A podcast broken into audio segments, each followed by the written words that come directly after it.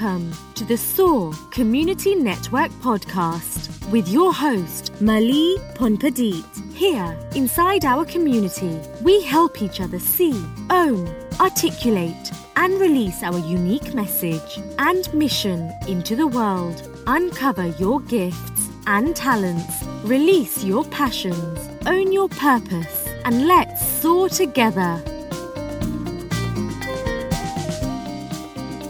Hello, everyone, and welcome to another episode of the SOAR Community Network podcast. I am your host, Mali Ponpadith, and today we have Peter Mihit with us today.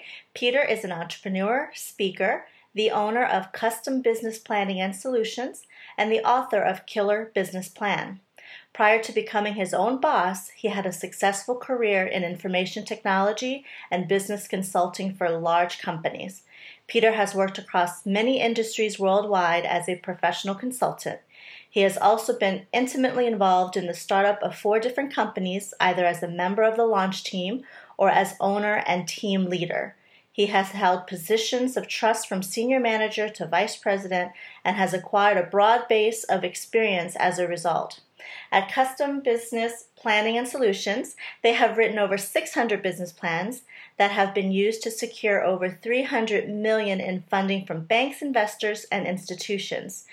Uh, they use a workshop approach that challenges the entrepreneur so they can successfully defend their idea while providing them deep insights both in their business model and potential funding approaches. Thank you. Thank you so much for being with us, Peter.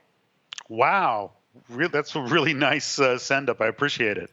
no, thank you. Thank you for the work that you're doing and helping all these entrepreneurs and business owners really, like we like to say, soar in the market and thrive in their lives. So, um, welcome to our podcast. And thank you. Again, you're calling from California, and we were just talking about how the world is so small these days that we can be in so many different places with technology and, and mediums like this. So, it's unbelievable and it's wonderful and at the same time when you want to get away from it it's not so cool. So I it has it has both sides of it.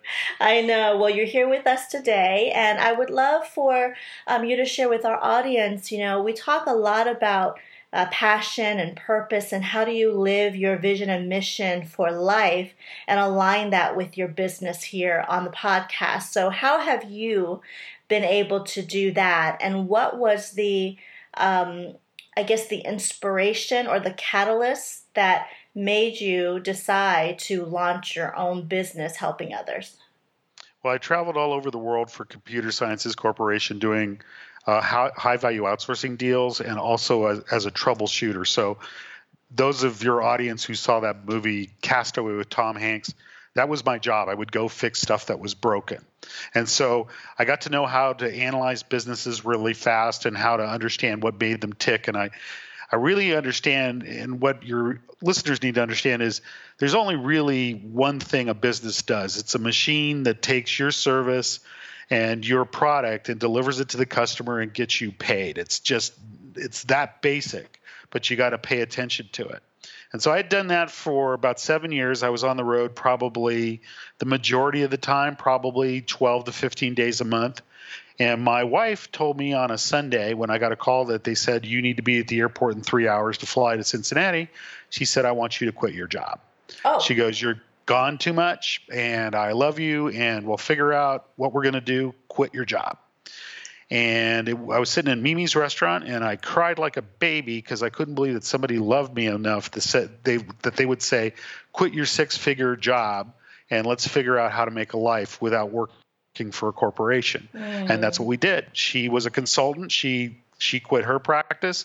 I quit my job. And the first year, we didn't have a single client. We didn't know what we were doing, didn't have a plan. We were living on love. And I'll tell you what, um, somebody came to me because the original plan was, and we'll get into this more in a minute. But the original plan was like to to help pe- to help people who are outsourcing do the outsourcing so they they they didn't get ripped off and. I realized that I didn't have a deep enough Rolodex to get to the CEOs that I needed to get to to be successful. So we pivoted and started writing business plans for banks, and it was during the time period that the uh, George Bush's SBA was really pushing hard for Americans to get into business. And it was a really great time, actually. A lot of people got into business. And so for us, we had relationships with banks and with different investors and venture capitalists, and we got a lot of companies funded and got a lot of companies started. All that changed with the crash, but I think the the thing that was the tr- trigger was the fact that I loved my wife and I wanted to be with her, and she loved me enough to say, "I don't care how bad it gets, I'd rather have you home." Now, the passion part, that's an entirely different discussion. That is more about you've got to pick something that you really love doing, or you're going to not be able to sustain it. And so when when people talk like Shark Tank and they go, well, where's your passion for this and how why do you feel it? it it's it's kind of got to be down in your DNA. The way I'd like to say it is, it's got to be something that you would do even if nobody paid you for it. So if you've got something in your life right now that you love doing and you're not getting paid for it, stop doing it part time and figure out how to get paid for it because that's where your heart really is. And if you can be where your heart really is, then you're going to have happiness. And then all the other stuff, not happiness, but contentness. All the other stuff, all the money and all that other stuff, that'll follow. But if you go where your integrity and your natural path is, where you really want to be, then then it doesn't matter whether the money comes or not because you're going to be fulfilled. And we're like the there's a movie called Happy, and I would tell everybody they need to watch this movie. And it talks about how the United States is like the 75th com- country in terms of people being satisfied with their lives and happy. And you know the places where they're happier? Places like Mexico and Malaysia. And they show these people who live beside a, a, railroad track and they have to move their food off the railroad track for the trains to pass. And they're happy. They love their lives. They love each other. They're having a great time. And a little fortune comes into the camp and they all share it among each other and they're just happy. And then you, I live in Orange County, California, where I see a Tesla every other minute at a stoplight and Lamborghinis and Ferraris. And these people have got faces like they've all just gotten a cancer diagnosis. What's wrong with our lives? What's wrong with our lives is we're not doing our highest purpose. We're not doing what we were put here for. Everybody's got a calling. And our calling is to get as many people into small business as we can because we believe it's a revolutionary act. It will save America. The more small businesses there are, the stronger this country is. And so that's why we do what we do.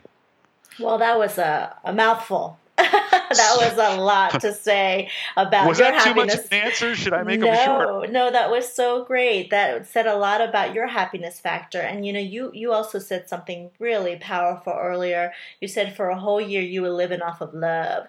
And you know, it's really interesting because even if you're not in a relationship or have a business with your spouse, like I have my business with my spouse, very similar.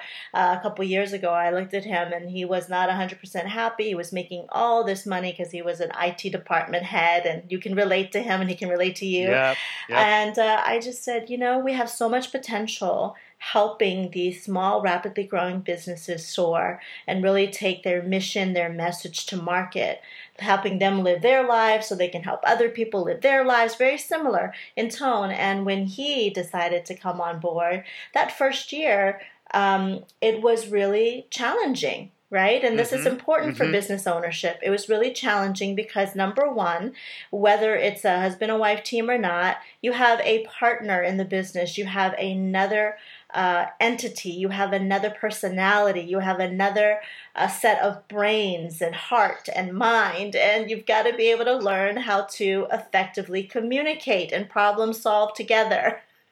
Another the most important thing is and you're nailing it you have another set of opinions. Mm-hmm. and you have to deal with those opinions. And you know it's it's not like when you get into business it's not like going to a job where you go home at the end at five o'clock and you come back and the job's going to be there tomorrow. It's like if you make three or four wrong decisions you're you're done right? And so they're going to have a strong opinion you're going to have a strong opinion. The thing that we t- we actually teach a class about how to work with people you love. It's I literally teach this class. And and the thing that we say is there's two words that you have to get banned from your vocabulary forever. And one is you always and you never. Always and never. Get rid of them. That's that's get rid of those rules. They're they're they're most destructive words ever. And then the other thing is, if something's bothering you, it has it has a it has like a one day rule. It's like if you don't tell me at the time it's bothering you, you lose the right to tell me it's bothering you forever because the and this breaks up marriages. This is beyond business. This breaks up relationships where somebody has something on their mind about somebody, they don't say anything about it, and it bothers them and bothers them and bothers them, and then it becomes a point of view. And then all of a sudden that person, that's who they are. And they never even took the the, the trouble to actually tell the other person what was bothering them.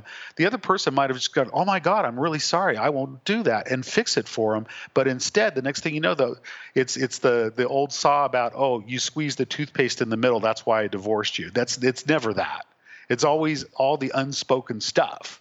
And this can happen with husbands and wives in business. It can happen with high, with college friends that get into business. It can happen with co-founders that meet each other at a code jam. It doesn't really matter.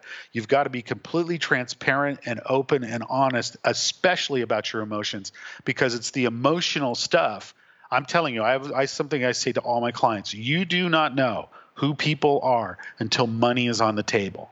And when money is on the table is when you learn who people really are. And it's so you need to be investing the entire time along the journey, listening more than talking, seeing more than thinking about what these people are doing and who they are so you really really get to know them so when the chips are down you can count on them Mm. And so, yeah, it's, and, and husbands and wives are a special challenge. I mean, I sit across the partner's desk from my wife all day long. and and it's okay. I love it. It's it's fine for me. And people go, "How can you do that?" And I go, "It's fine. I love it, but it's not for everybody. Maybe a husband and wife need to have two offices on the other end of the building. It doesn't mean they don't love each other."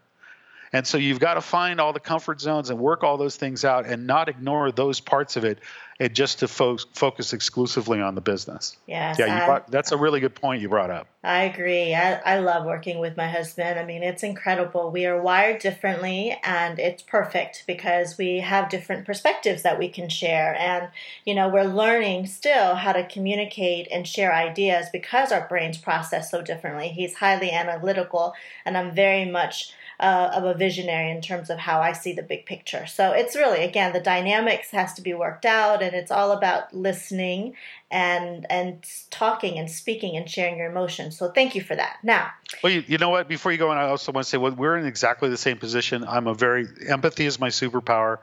I'm really good at visualizing stuff. My wife is Virgo, super detail oriented, and so we're exactly the same. I am the chick in the relationship, and she's the badass guy in the relationship. that's awesome. Well, you're doing some incredible things together, so that's really all that matters because you're changing lives.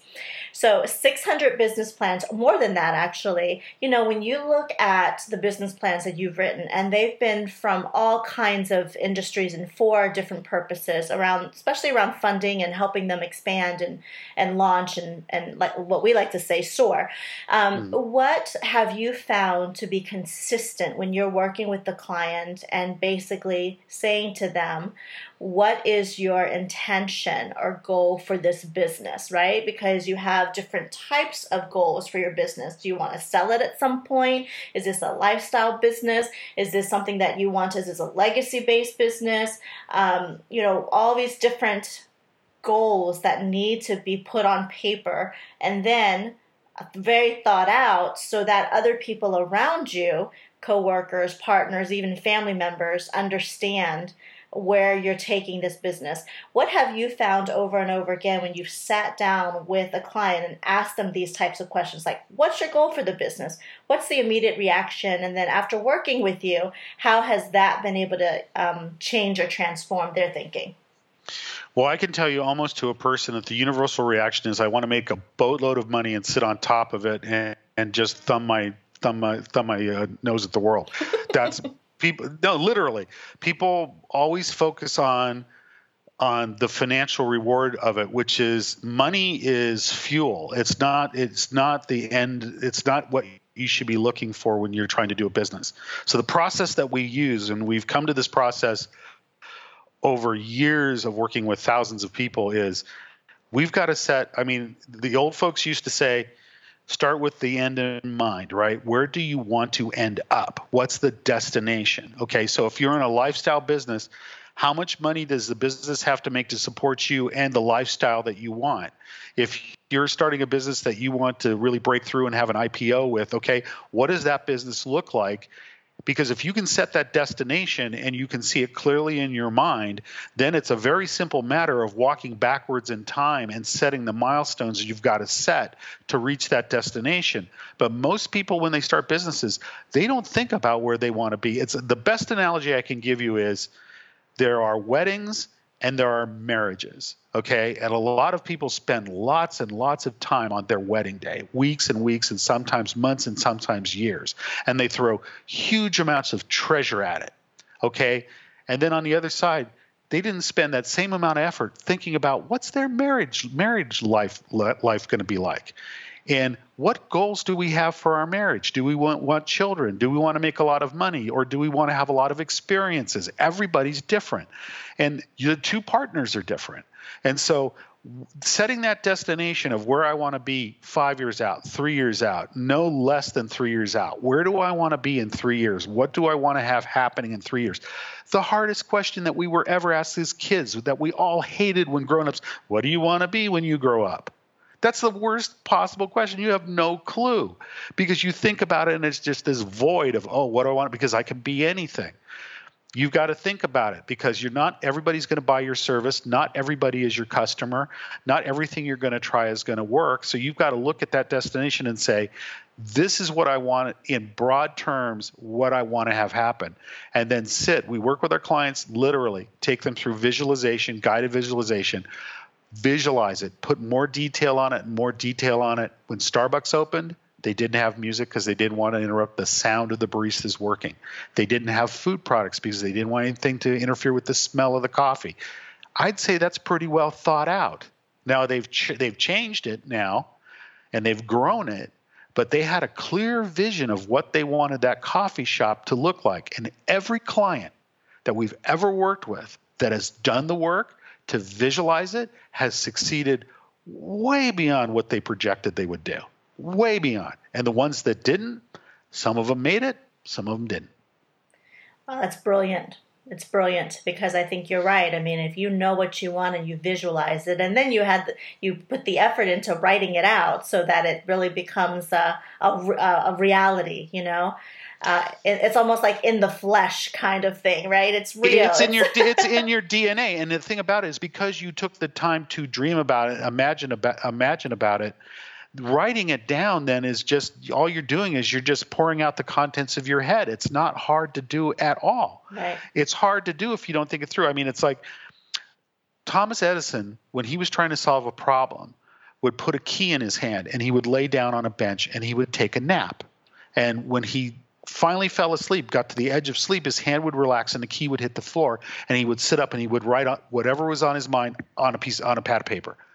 Well, guess what? Nine times out of ten, it was the solution to the problem that he was thinking about, and he went to sleep. and the problem is, you need to harness your unconscious mind. So when people say passion, people mistake that with excitement.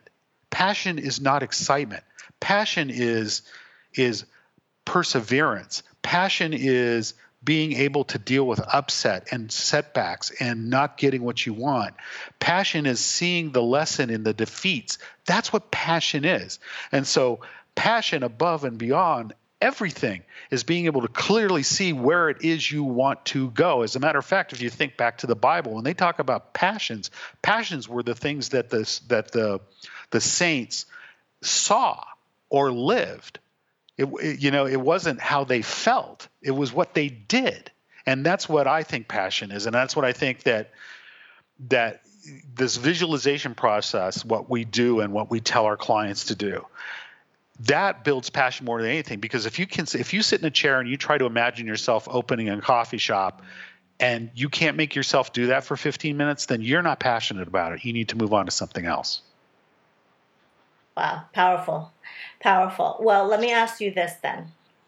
What do funders care about?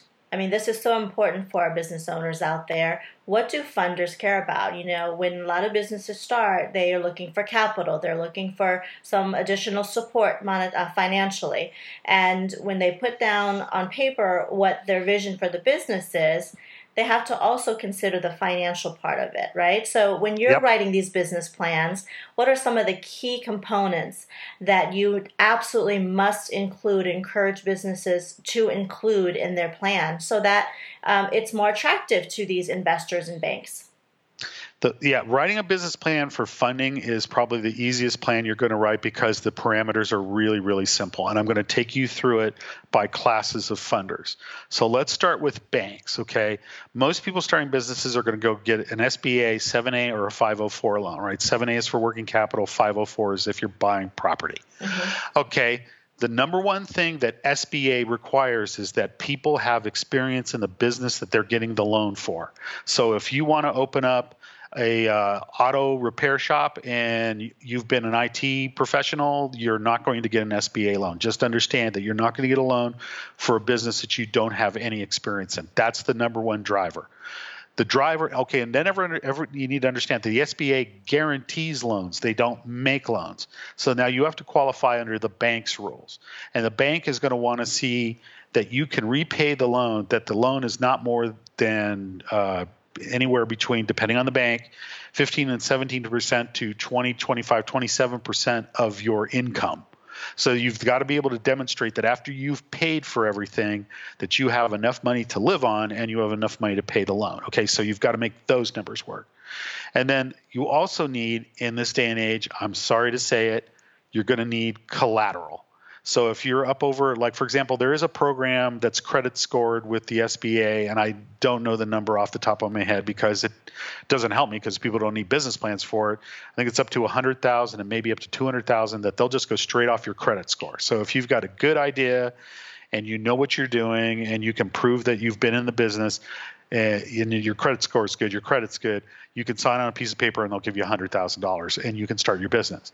But if you're above about $200,000, then you're going to need a business plan and you're going to have to have collateral. So now what is that? Equity in a house, a stock portfolio. I've seen them lien against boats. I know people they've they've got their things funded by putting a lien against their airplane, but you've got to have some kind of asset that will be anywhere between 70 cents to a dollar and a quarter of every dollar that you borrow. That's for SBA. Okay, so questions about that? Wow. That's really cool. I mean, that's really cool because I know that when you're researching and you're going through websites like the SBA, it's nothing like talking to an expert who's written so many plans and understands the nuances um, and can simplify it. Because I well, think what's, you know, business owners have 10,000 things they have to think about even before launch. Yeah, yeah, yeah, and and good luck figuring out by reading the SBA site. I wish everybody luck with that. Okay, okay. So then the second thing is getting a commercial loan from a bank, not an SBA loan. You have to have been in business already for two years minimum, and you have had to have made money at least one of those two years.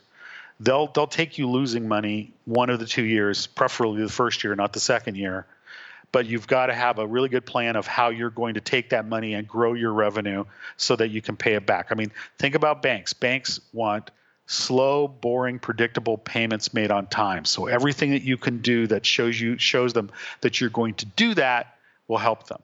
Now, there's investors. There's really basically three kinds of investors. There's friends and family, which are people you know. There are angel investors who only invest in startups.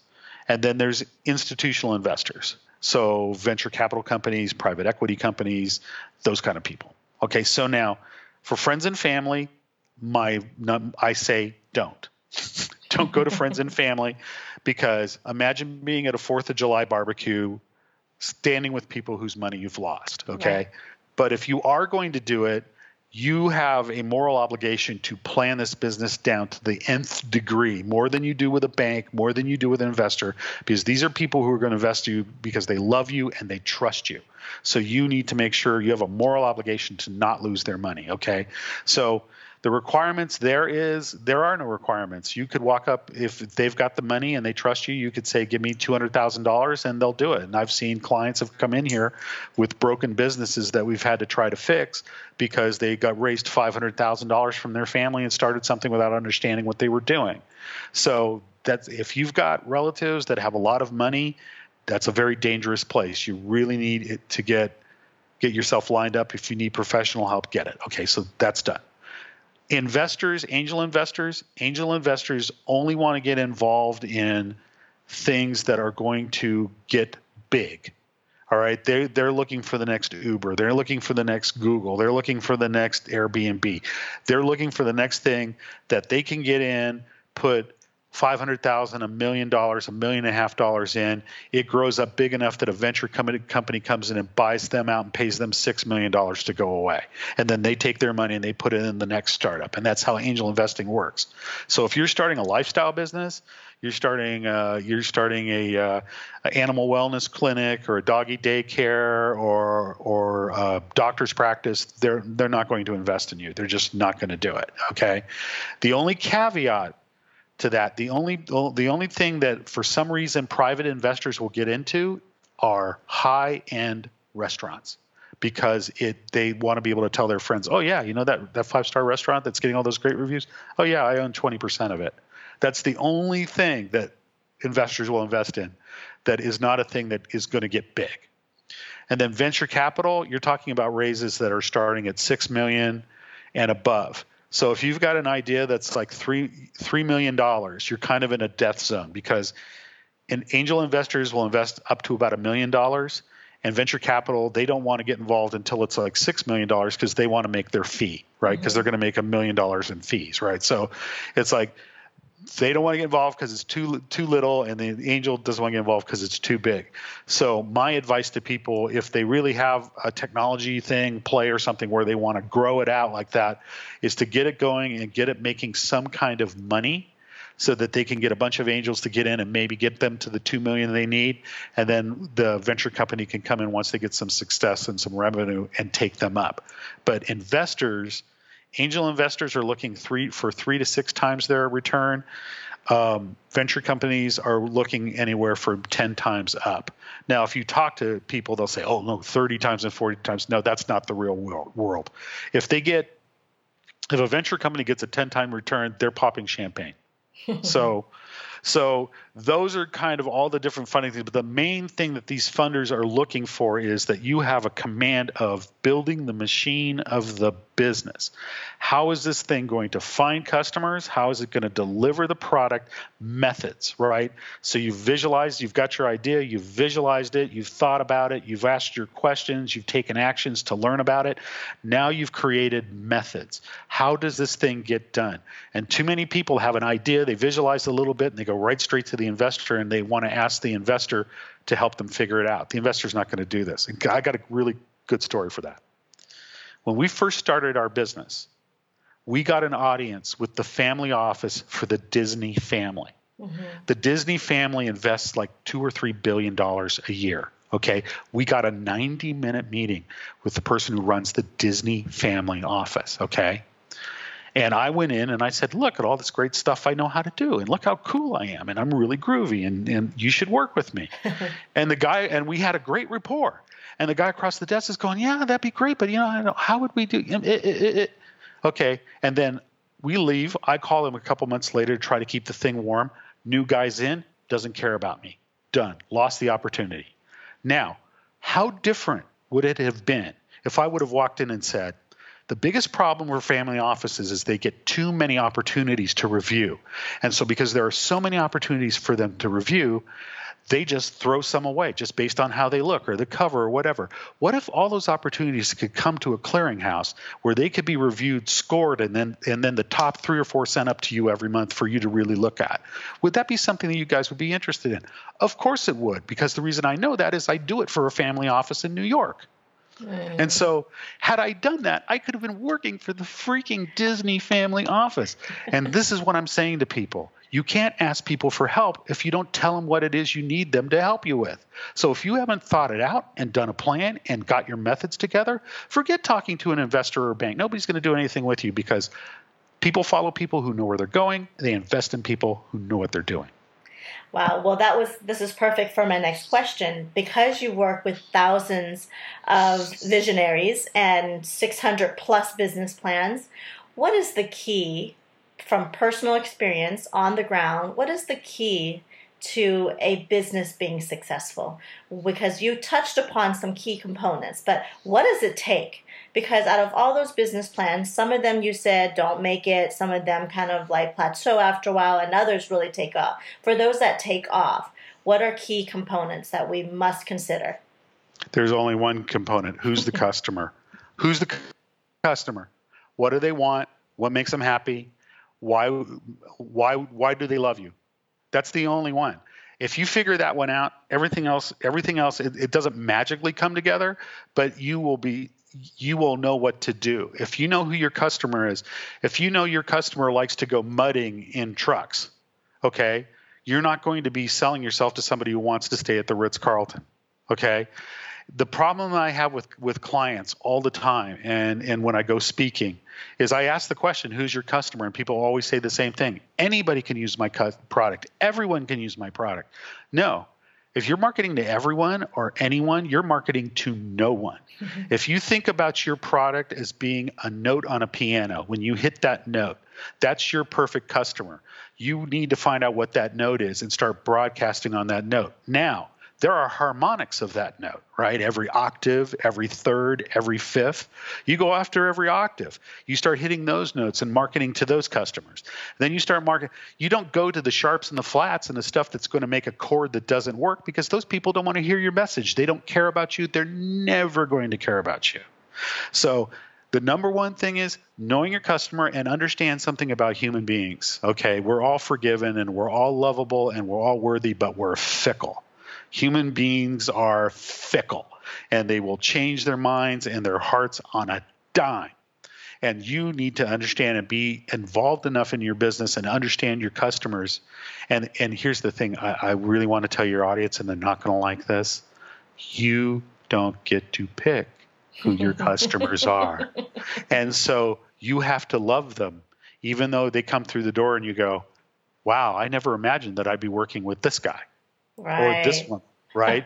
and I never realized. And, and it turns out that I have a, I have because I'm empathetic.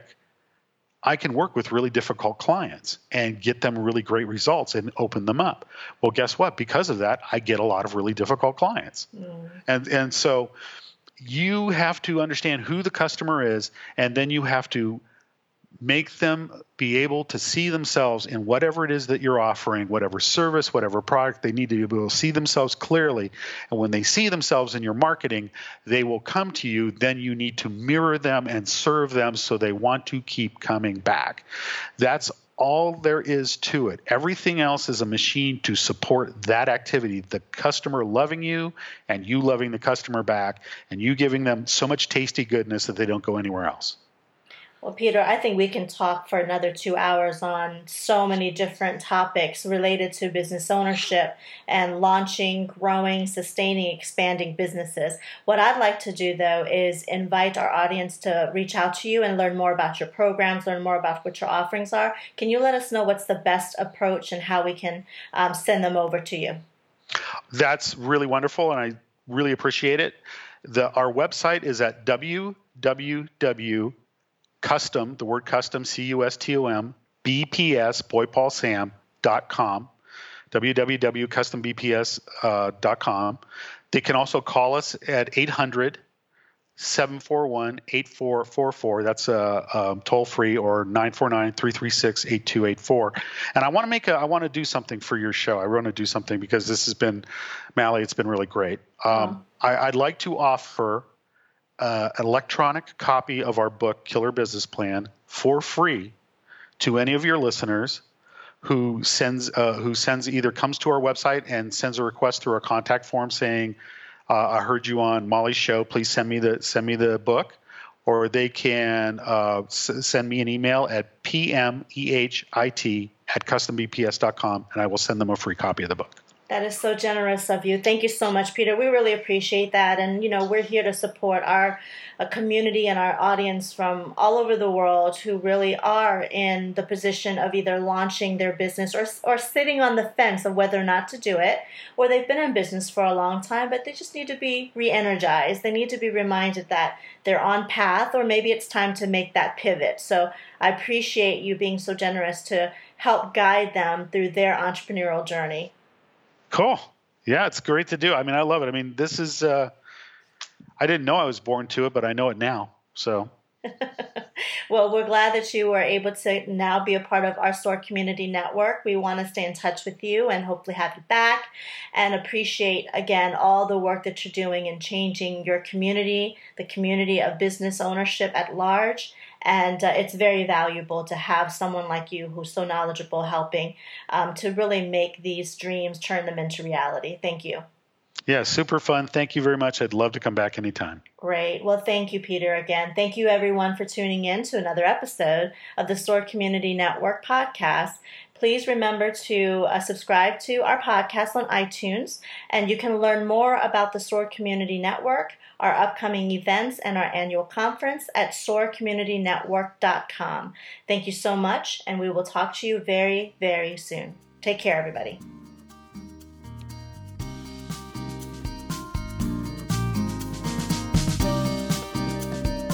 Thank you for tuning in to another episode of SOAR Podcast. Join us by visiting soarcommunitynetwork.com.